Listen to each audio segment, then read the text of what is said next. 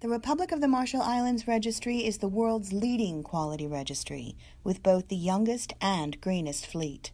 Measured by its outstanding port state control record of the three largest registries, only the Marshall Islands ranks in the top 10 for the world's major port states and holds Qualship 21 status for an unparalleled 17 consecutive years. The most important asset to the registry is its customers. Full service and technical support are available from any of its 27 worldwide offices, 24 hours a day, 7 days a week. A world of service, a legacy of excellence. I'm Nicholas Bornozis of Capital Link, and I would like to welcome you to today's edition of our podcast series, Riding the Waves of a Lifetime. This podcast series gives us the opportunity to interact to communicate and discuss with leading industry personalities, maritime industry personalities, who share with us their life and career experiences as well as their industry insight. And today we are privileged to have with us Lois Zabrocky, the CEO and Director of International Seaways. Before formally welcoming Lois to uh, our podcast, I would like to thank International Registries and the Marshall Islands Registry for sponsoring today's event. The uh, Marshall Islands Registry is a leading quality registry in the world, surpassing 182 million uh, gross tons with about 5,000 ships registered at the end of June uh, this year. And uh, International Registries has a global network of 27 offices supporting the Marshall Islands Registry. So thank you very much for um, today's uh, sponsorship of this podcast. And now I would like to welcome Lois with us. Uh, I would not go through her long CV, but I would like to take the opportunity to share a few highlights. And of course, I stand to be corrected by, by Lois. So Lois has an amazing career. Uh, she grew up in landlocked uh, Charlotte, Iowa, as the youngest of eight children. She graduated from the U.S. Merchant Marine Academy and also holds a third mate license, not mentioning the finance degree from Stern School of Business, or I think you attended the Harvard Business School uh, for an executive uh, uh, seminar. Uh, Lois went to sea in 1991 with OMI, being the first and I think only woman on board at the time. She then joined the chartering department of Maritime Overseas Corporation, where again, she was the first female executive. Now, uh, the Maritime Overseas Corporation evolved into the Overseas Shipholding Group, where Lois, over the years, held several C-level uh, executive positions, uh, culminating running OSG's international flag strategic business unit for over 10 years. And that unit essentially included all of OSG's uh, non-Jones Act uh, tanker business, or the deep sea business and the LNG business. When OSG split into the Jones Act and the international flag business in 2016, Lois emerged as a natural uh, leader uh, and as the CEO who uh, led uh, International Seaways through a new period of success and transformation and growth. That period culminated with the acquisition of Diamond S Shipping which closed uh, a few days ago on July 16. And this combination creates the second largest US listed company by vessel count with over 100 vessels and an enterprise value of about 2 billion. So again, welcome Lois and thank you for your time. I know that you are super busy, especially given uh, this new acquisition.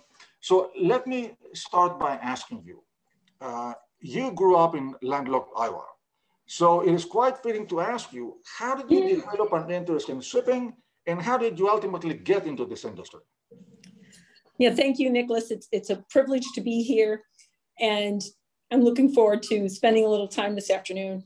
So, you know, what, what I would say to that question is that I think for centuries, the call of the sea um, has promised a, an adventuresome life, you know, particularly for young people coming out of what I would say uh, was a hard scrabble upbringing. And, you know, in, in this country, you know, we're, we're blessed with the federal academy system. and my, my brother was already at the merchant marine academy and you know he would come home with all these stories of all his international travel and so i i thought oh wow you know what um, what an amazing an amazing opportunity and it really has been quite interesting so your brother was the first one who went into yes uh, yes, and believe it or not, you know, he was uh, actually accepted at, at West Point as well as Kings Point, but uh, West Point was going to, um, I say, redshirt him for a year or send him to their preparatory school. And he thought, well, I don't want to waste a year. And off he went on his first plane ride to uh, Kings Point Merchant Marine Academy on Long Island. And then he, um, you know, he sent me the application and said, come on, uh, you know, let's go uh, a couple years later amazing and wonderful. So during your career, you have had several important positions. Um, as I mentioned, besides being on the on the ship, as an executive, you've been in so many different, uh, you've been across all areas of operations, chartering, commercial, management, overseeing fleet operations, and you've dealt with the whole range of product, crude, LNG, chemical tankers, and so on. And of course, as the CEO of International Seaways, you've dealt with everything uh, right. you know, pertaining to the company. So including dealing with the shareholders and investors. So can I ask you, during this long career, what are the few milestones that you consider as important? You know, um, you know, reflecting on on that, I think one of the first milestones, you know, at OSG, at one point, uh, I was running for the company uh, an Aframax tanker pool that uh, was had maybe a dozen partners in it, and I turned and I asked our uh, head of financial planning. I said, "Oh, you know, in um, and this was in the go-go years." Uh, when the market was just incredible, and I said, "Well, how, you know, how much revenue have we booked?" And it was um, for the last 12 months, and it was uh, 800 million dollars. And I thought to myself, oh my goodness, you know, um, that's quite that's quite amazing. And you know, we had a very small team that was, you know, executing uh, on our efforts. And when you when you look back and you think about, you know, some of these moments, um, you know, like in my career, and you say, wow, that was a moment where I really uh, made me pause and think about the magnitude of the things that were happening. And then, you know, I would say that um, you know, when we were integrating Stelmar into the company. So OSG bought Greek company Stelmar in 2005, and it was the first time that you know I was running an entire business unit. So the critical differentiator there is that you're handling the P&L. So you're, you're handling more than just the revenue side. And I think that was a milestone for me because you really very quickly come to appreciate the importance of your accounting team. And I had always appreciated really, I think, commercial and operations, but you start to say, oh, you know, the legal team and, you know, the insurance expertise. All of this is so critical, you know, in running a successful shipping company and when you're running you know a business unit you you really get uh, the importance of how all these components fit together into a strong team. And then I, I would say, um, you know, real milestone uh, during the restructuring when the chief restructuring officer uh, came into the company and took over all essential functions and decision making, which you know was really uh, challenging, and you know an entire uh, board had to be reconstituted and most of the C suite turned over. And, you know, he was coming to me and I was making, you know, my recommendations and decisions essentially on the international fleet and the market and you know what i thought should happen. And, that's a moment where you say where you realize to yourself well you know i have to fight for our business to you know fight for the company fight for the business that has been around. I mean um, OSG was formed in 1948 and was made public um, as long as I'm alive, right? So to me, it had such a rich legacy and, and so much um, really fabulous business components that it deserved to have that opportunity to um, you know, restructure and, and, and, come out and be successful. And so that was a real moment where, you know, you, you know that you have to step up. Um, there's so much, so many people that are, you know, looking to you. Uh, thank you for all this uh, insight. Now, let, let me go to the next question and go from milestones to uh, biggest challenges that you faced. And, and, here, let me make the distinction we'll discuss later on on the challenges as being uh, a female executive. So let's focus now on the business uh, challenges. Uh, during your career, you have dealt with market volatility, the shipping markets, and you've also mm-hmm. dealt with the company volatility because uh, you know you have uh, you have been with the uh, Maritime Overseas Corporation, then OSG. OSG um, went through a bankruptcy, then uh, it resurfaced, then it split. Uh, then you acquired um, Diamond S. So quite a lot of uh, yes. amazing uh, happening. So tell us, what do you consider within that sphere as major challenges and how did you overcome them? Yeah, well, you know, I would say, Nicholas, that, you know, in the tanker market, you know, the cyclicality of the industry uh, is absolute. And every time you're going through a particular cycle, uh, you will hear, oh, this time it's different. You know, uh, during the incredible market where China was, um, you know, raising their standard of living and had joined um, the World Trade Organization. And, you know, really, um, I look at, you know, 2000 to 2008 as having been the strongest shipping cycle that I believe we'll ever see, only interrupted by um, 9/11. So, you know, all of that was amazing. And when they the uh, bubble burst and the Great Recession was experienced, you know, shipping actually hung on for about six months after you know the financial markets imploded.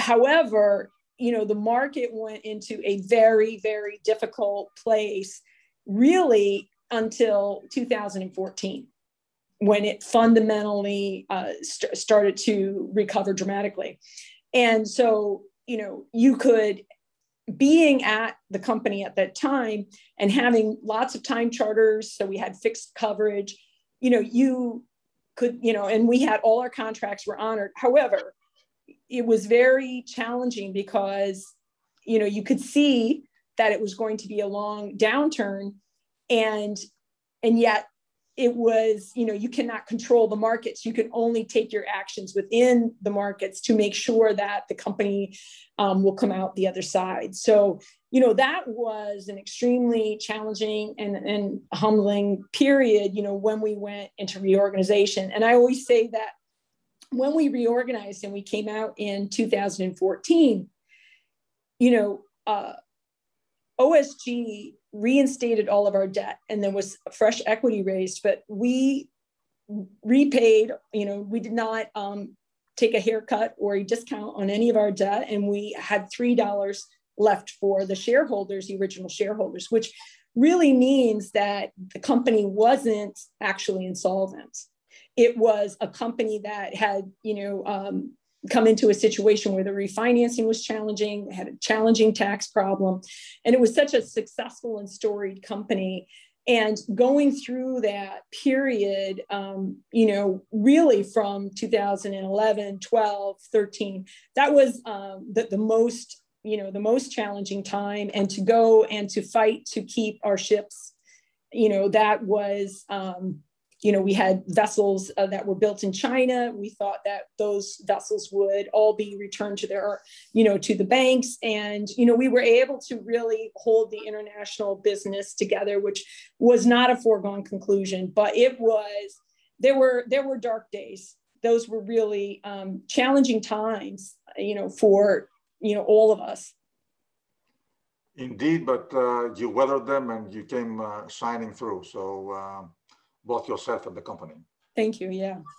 So now, if I can go to the other leg of, uh, of the uh, of the question, uh, focusing on you being uh, a female uh, seafarer, uh, tell us how did it feel when you were with OMI as the first, the, the only woman on board, and how is the experience of a seafarer. I mean, that's a different from being a female yeah. executive.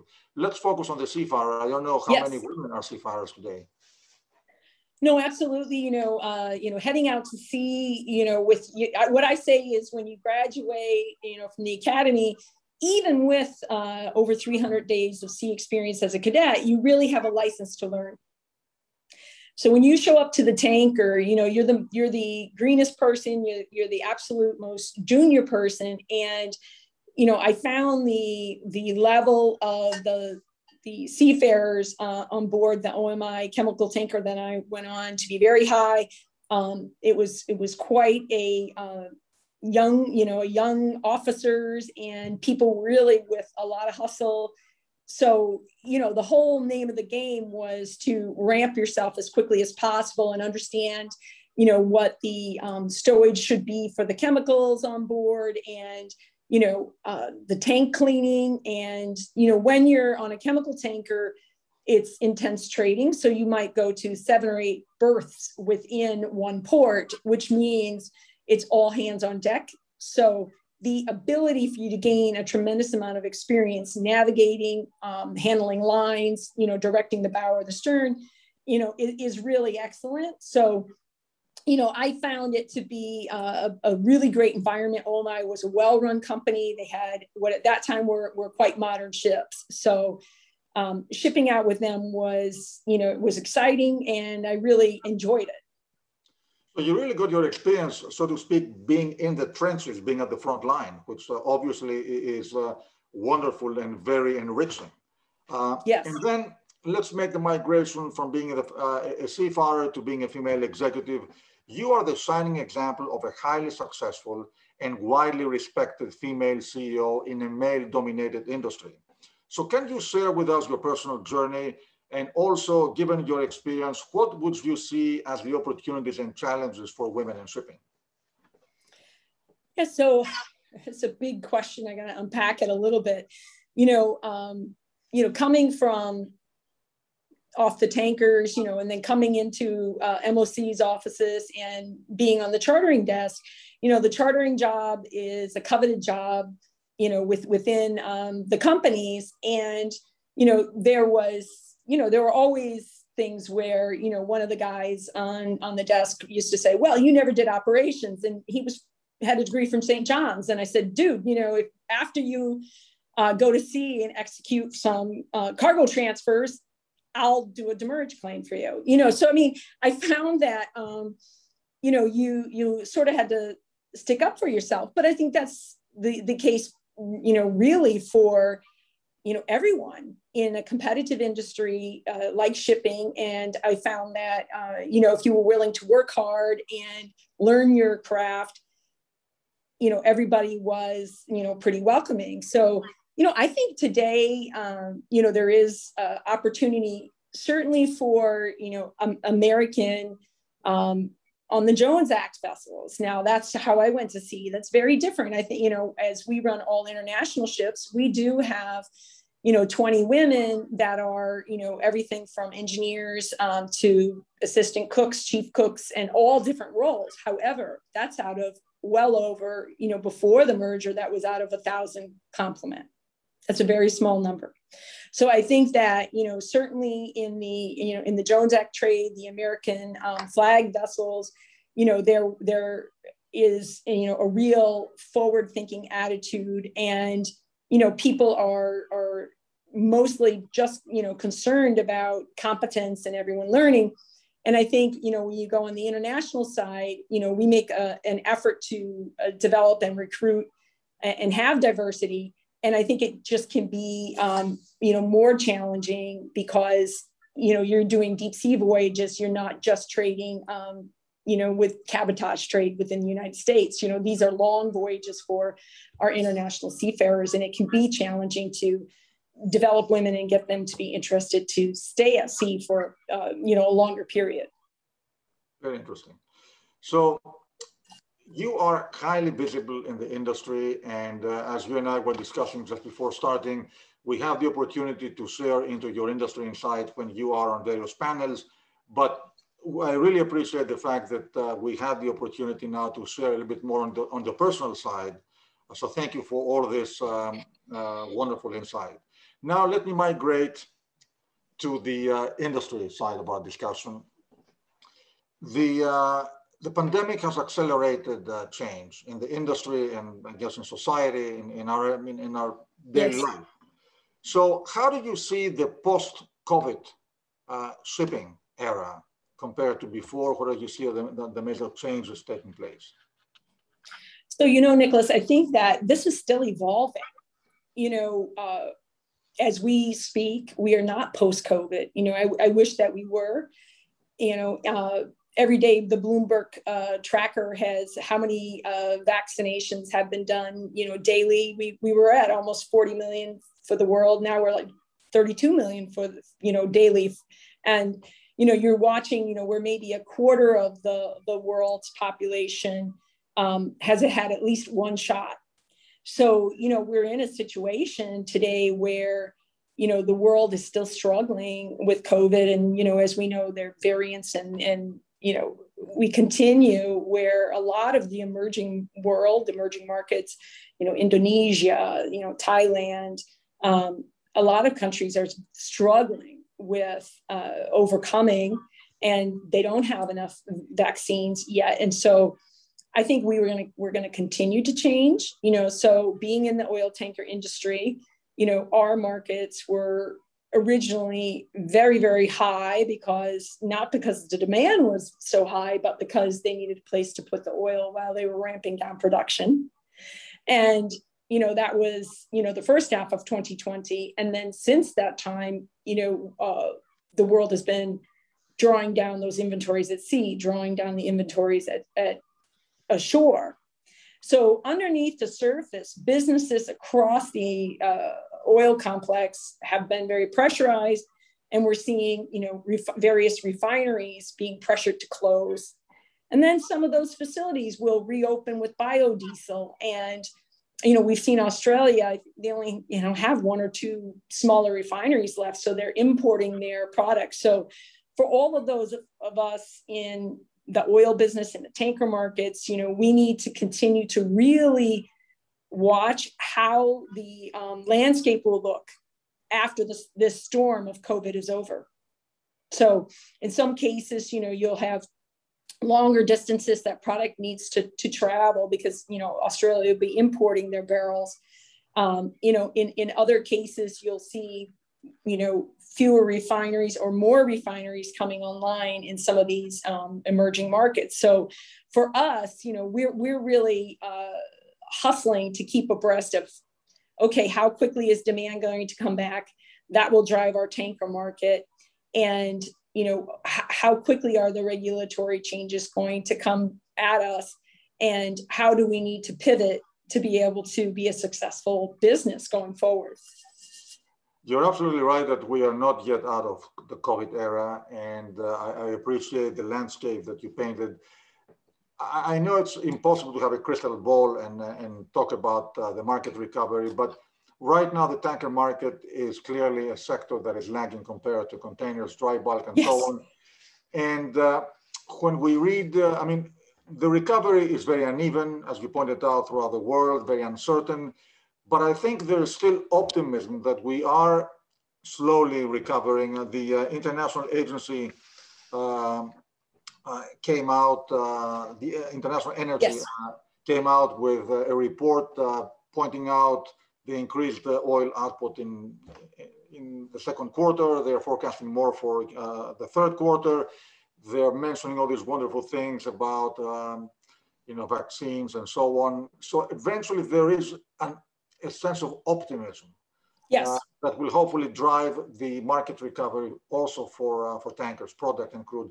Any any more insight on that? No, absolutely. I mean, you know, if you just sort of, you know, take a snapshot of, of the United States where everyone has had the ability to be fully vaccinated and, you know, our uh, product consumption has gone back to where we were before the pandemic in you know in 2019 so you know the gasoline consumption touched 10 million barrels a day here recently right so you see the you know, refinery utilization has gone up you know, uh, road traffic has gone up. So, you know, you see um, a very impressive rebound and recovery in the countries where the vaccinations have, um, you know, permeate, you know, permeated the population at a higher level, higher than 50%. So you see what, you know, I think the world uh, you know we're social creatures. We're we're i don't think we're meant to be holed up in our our homes um, you know ad infinitum. And so the world is eager to go back and start living again. Um, you know the product consumption you know you went from over 100 million barrels a day down to below 90 and now we're you know somewhere around 95 million barrels a day. So it's climbing back and then we see over the weekend um, the UAE and OPEC Plus kind of behind the scenes discussing um, and saying informally, in any case, you know, okay, they're going to add back 400,000 barrels per day each month until the end of the year, which would mean they will be bringing online another 2 million barrels a day between now and the end of the year. And it looks like we should see at least that amount, probably more, of an increase in demand at the same time. And then all of that is, um, you know, somewhat affected by, as, as we talked about, you know, uh, the, the extent of lockdowns that countries, you know, go into. So we, you know, on the tanker side, you know, we're looking for that, you know, it's already happening. You're just not seeing it in the rates because, you know, first you have to um, mop up all the excess that was in the system before you're going to see the market recover but the the you know below the surface that's already happening. You know that, that's a difficult question uh, maybe a tricky one and i don't mean it to be that way. No no. What i find very interesting is there's a concerted global effort away from fossil fuels. Yes. But still we're discussing about increased demand of fossil fuels that are ultimately carried by by the tanker industry. So that is very right. interesting and of course the trend is still there because it will take a long time before we really make, I think, an appreciable dent in, in uh, consumption patterns. Anyway, uh, focusing now on decarbonization. Uh, you pointed out about regulation. The EU came out recently with their uh, proposed uh, plan, uh, which also includes shipping. The industry reaction has been diverse, or I would yes. say negative. I would think more, more negative than diverse or divided. And uh, it seems that the, the risk of regional measures as opposed to international measures is there. So do we have right now the lines drawn in the sand? Uh, do we know what may happen next? Uh, I mean, any particular insight of how the industry might navigate? Because I understand that what has been proposed by the EU is kind of an opening bid. I don't think it's yes. a final plan. No, I, you know, absolutely, Nicholas. And I, you know, I, I, you know, one of the things I, you know, sort of harp on is, you know, what we would love in shipping is for everything to be, you know, like, you know, when we, you know, uh, have to lower our sulfur to, you know, 0.5, right? You know, if you have an even playing field where the regulations affect everyone, you know, this is ideal for a ship owner because you you have a clearer road to you know what do you need to do to make sure that you are able to be compliant or you know exceed compliance? And that's something that you know you can plan for your capital spend. So today you know we we have a uh, a wide open you know field and there are you know some rules from IMO, and then the EU is making their decisions, and President Biden is, you know, trying to weigh in, and so you see that that the uh, you know many different organizations are trying to make progress, but it is definitely um, uneven. So for a ship owner, you know, we have to make sure that we're uh, following everything and paying attention to you know where the regulations are coming from and how we can be affected and to make sure that we're not behind the curve. And you know it, it definitely is um, a time of very rapid change.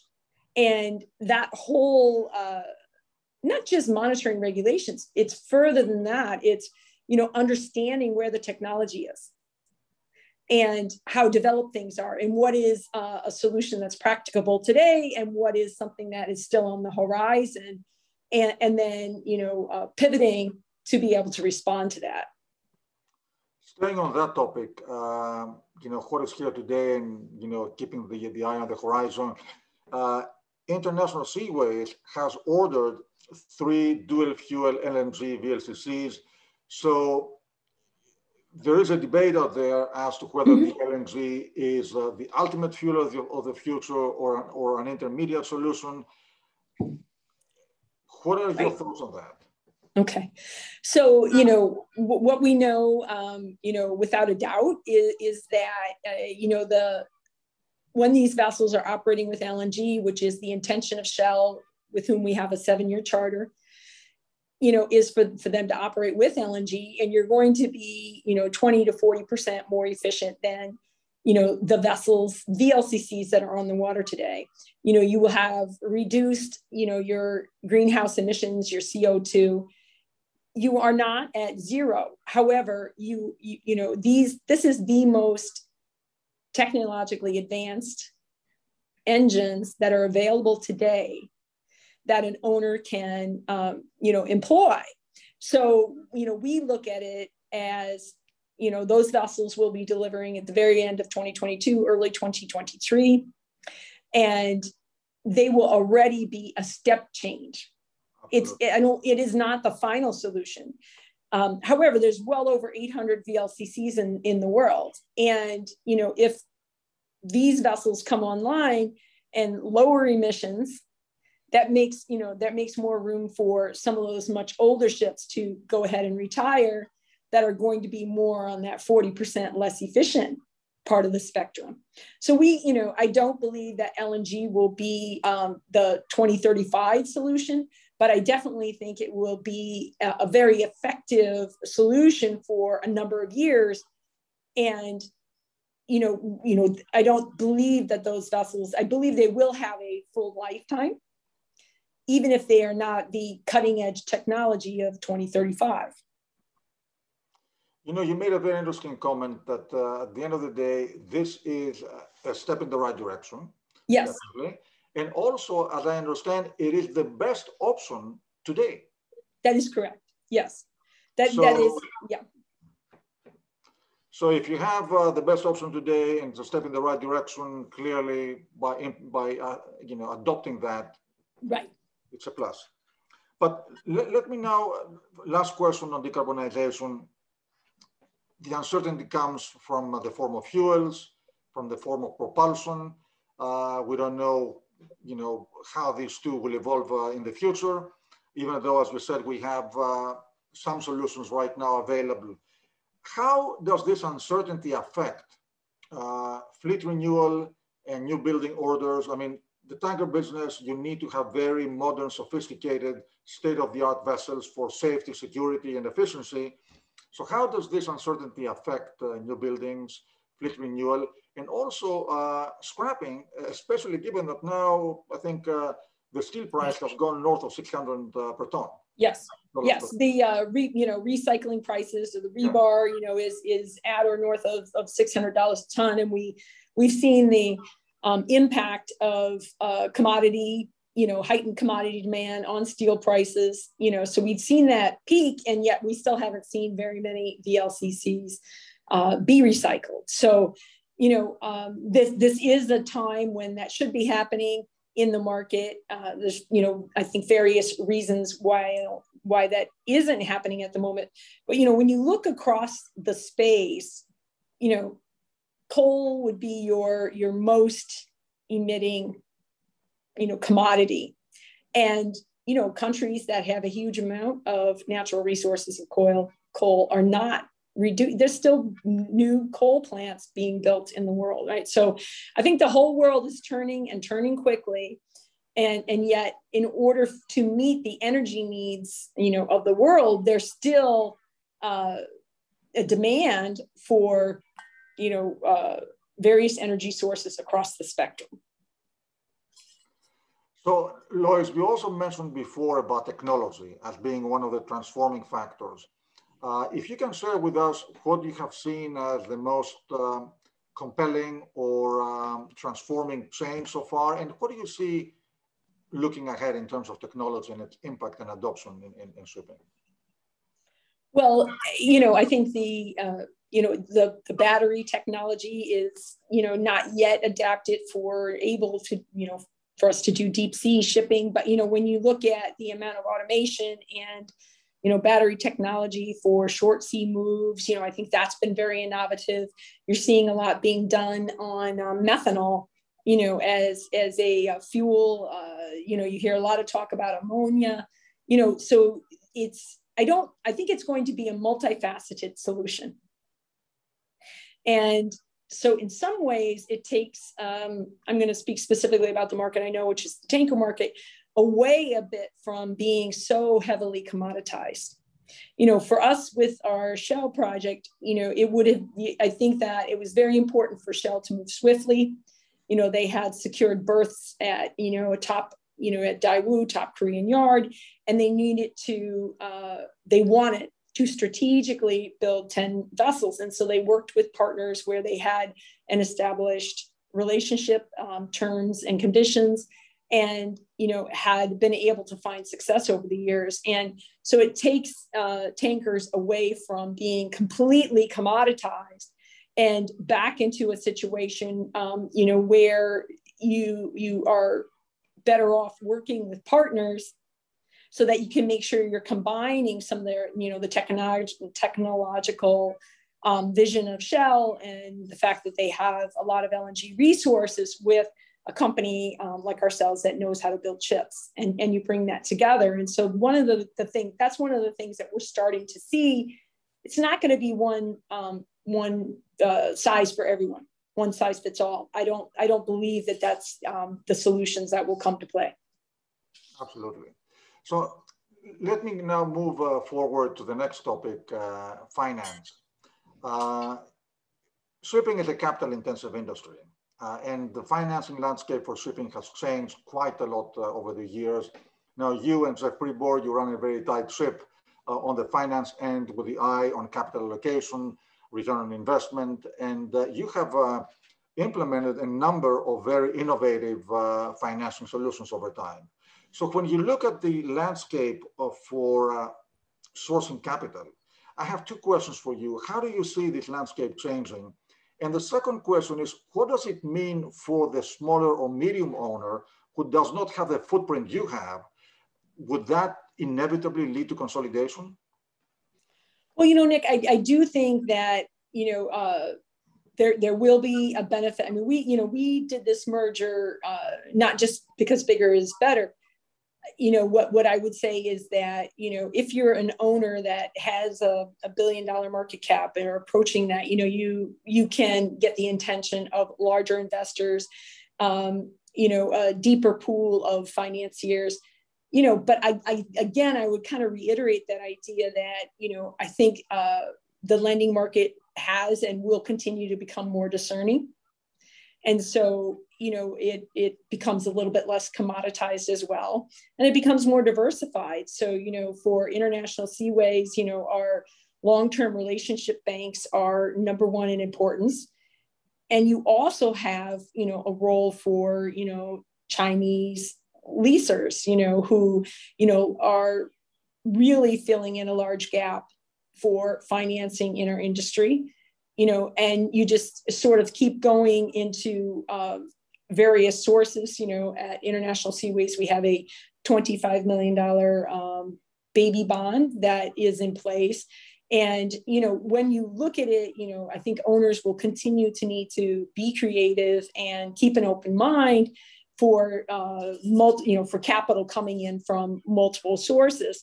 And I think if you are small, there can be a place for you. But again, I think those relationships, um, you know, need to be cultivated so that, you know, uh, banks are going to lend to those that they're familiar with, that they see uh, being willing to move forward with the pace of change. Absolutely. But you opened uh, the door to my next question about uh, Diamond S.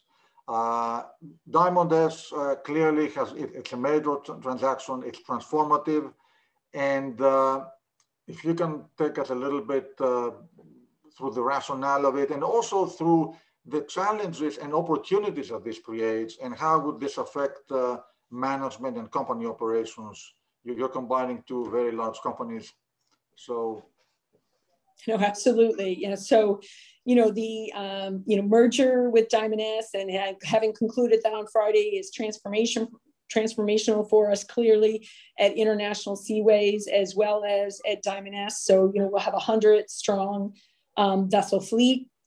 And when you look at it, you know, the two fleets dovetail together quite nicely. It really solidifies us, you know, in our big sectors, you know, so we have 13 VLCCs and 14 uh, Suezmaxes, and then on the the barbells, I say, you know, the other end, you know, now you know the company has 50 MRs, so you know you suddenly have strength in um, the products and in the big crude, and you know it is still focused and streamlined, and yet you know you have enough scale so that you can have a significant presence in um, both of these ends of the spectrum. And that's something that we think in dovetails quite nicely and is a st- great strategic fit. You know i think the the challenges are um, you know you know as our team you know mrs are uh, people intensive to manage. And you know we want to make sure we take advantage of the best practices that have been in place at diamond s and all their deep experience. And so you just want to make sure that you know you don't lose the expertise of um, when you bring the teams together and that you know you, we look to um, you know achieve together. Of course. So moving to the next question, I've read in your interviews that how much uh, you value uh, concepts like hard work, competence, and loyalty. And all these are important elements of uh, a solid company culture. So how much does company culture matter in running a successful company like yours? And how do you, as the CEO, make sure that this permeates throughout the whole organization? Now, I will close the question by saying that clearly all these and company culture is part of the commitment to ESG. And I know that uh, International Seaways has a big commitment uh, to that. Uh, you're very active uh, on, on yes. this topic. No, absolutely, um, Nicholas. And it's, you know, it's a uh, company culture. It's uh, kind of soft, you know, how, how does one really, you know, describe that? But there's, there are certain things, you know, um, we say tone from the top, you know, International Seaways and Diamond S, you know, we have always um, reiterated to our crews, you know, for example, if we pull up to a port and the local agents come on board and say, oh, you know, um, oh, we see some discrepancies here. And, you know, uh, however, if we have a payment of $500, you know, those will go away. We do not we do not pay that. We make the phone call to the charterer and we anchor that ship out. And in all likelihood, you know, that will then turn into lost time for the company and, you know, a, a fine that will then be, um, there will be some sort of paperwork produced. And, you know, so it, it's challenging. However, once you've made that decision and you've followed up with that and you've supported the seafarers and they understand that you really mean it you know the business starts to change. And it's clear you know nobody has to wonder oh do they really want me to do the um, quick thing but not the right thing? And we definitely want the right thing to happen. You know and, and when you're talking about culture you know one of our uh, our general counsel said the other day oh you know at international seaways we have a challenge culture. And you know, I said, yes, sort of rolled my eyes, but what does that mean? You know, when, when we're, you know, getting together, you know, there's this level of um, healthy debate around, mm, I don't, I don't agree with you. Hey, I think this. And, you know, I think it's very important to that people feel that they're able to do that and that that is not squelched in, in an environment and that at the end of the day, you know, that will make the company stronger and better because not you know there's no one person who has to answer to you know every every conundrum you know and for esg i mean that's very important you know it's the environment it's you know social and you know, in shipping, we're, you know, laggards, I would say, you know, in, in the social elements. And these are things that we, you know, during COVID, you know, uh, never before did we have to deviate vessels for two, three days to affect a crew change. And even when the market was very strong, we did that. And, you know, you thought, oh, well, you know, you could just keep sailing because, you know, COVID's going to be over very shortly and everyone's going to get to go home. But that did not happen. So, you know, these, this type of commitment to the mental, um, mental health of, you know, your seafarers who are you know out there on your most expensive assets you know and then you go into governance and i think that's an area where OSG was probably ahead of their time and kind of emphasized that always. So that's, you know, that scantling for us has, has been in place for a long time. Very interesting. So we're coming closer to the end of our podcast. I have just a few more questions for you, but let me ask, as the CEO of a global shipping company, maybe not now, but uh, under normal times, uh, you have always been on the move 24 7 yes. uh, all over the place. So, how do you balance work and personal family life? yeah, very, very funny, uh, Nicholas. Um, you know, so I happened to marry uh, a, a retired ship captain.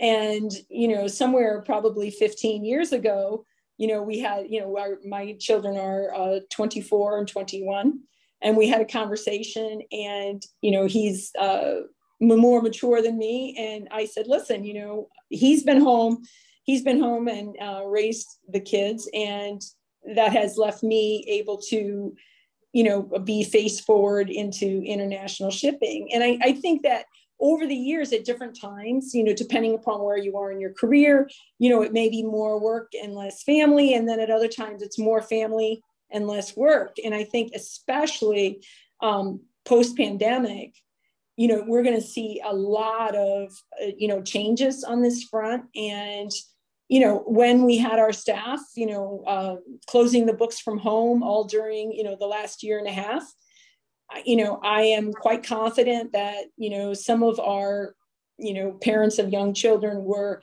you know, with their kids for a couple hours in the day and then working till two in the morning, uh, you know, and they were able to do that effectively. And I think, it demonstrates a little bit of, uh, of a new paradigm where you know the, the work is getting done and people are also being able to prioritize uh, their families as well.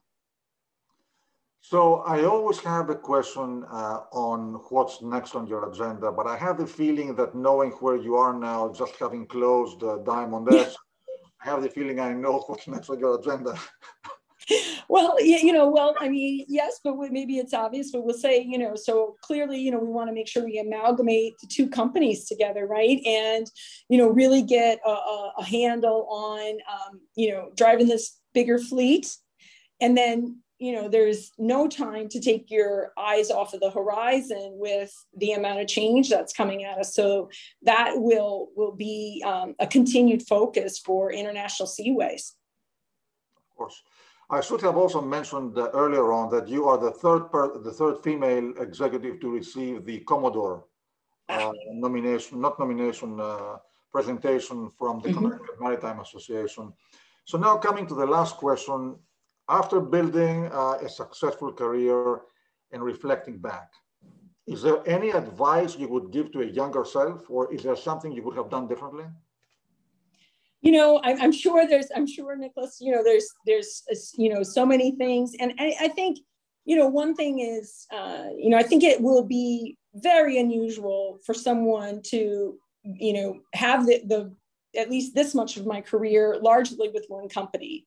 And i would say that you know i was trying to work at one company but it's probably changed about 10 times and you know over the years. And so I, I just I think that you know young people today coming into the business or whatever they're doing, they're going to have multiple careers, and that um, you know that's okay. You know, it's it's you know really something that's probably exciting for young people that they're going to be able to reinvent themselves so many times and you know we have to be we have to be open to that you know as you know wherever we are in our career so i, I guess I, I kind of look at it and say I, I think that's that's changed so greatly in, in oh, you know, the 30 years I've been working. Lois, we have come to the end of our discussion. I wanted to thank you very much for sharing all this insight with us. Uh, any closing remarks? You know, I, I, would just say that, you know, um, international tankers, I think is, you know, one of the most fascinating businesses in the world. We're, we're affected by everything going on, all the macroeconomics, you know, the pandemic. And, you know, it's, it's such an interesting place to be. So, you know, it's, it's something that I love. And I, I think uh, International Seaways, we will be um, going into that future with bright prospects. Absolutely. So Lois, I would like again to thank you very much uh, for, for being with us. We had the great privilege to have Lois Zabrocky, the CEO of International Seaways. I would like to thank her. And of course, I would like to thank again the uh, International Registry and the Marshall Islands Registry for sponsoring today's podcast. And again, thank you very much uh, for uh, this tremendous uh, insight. Thank you so much, Nicholas. We're really grateful for the opportunity. Thank you.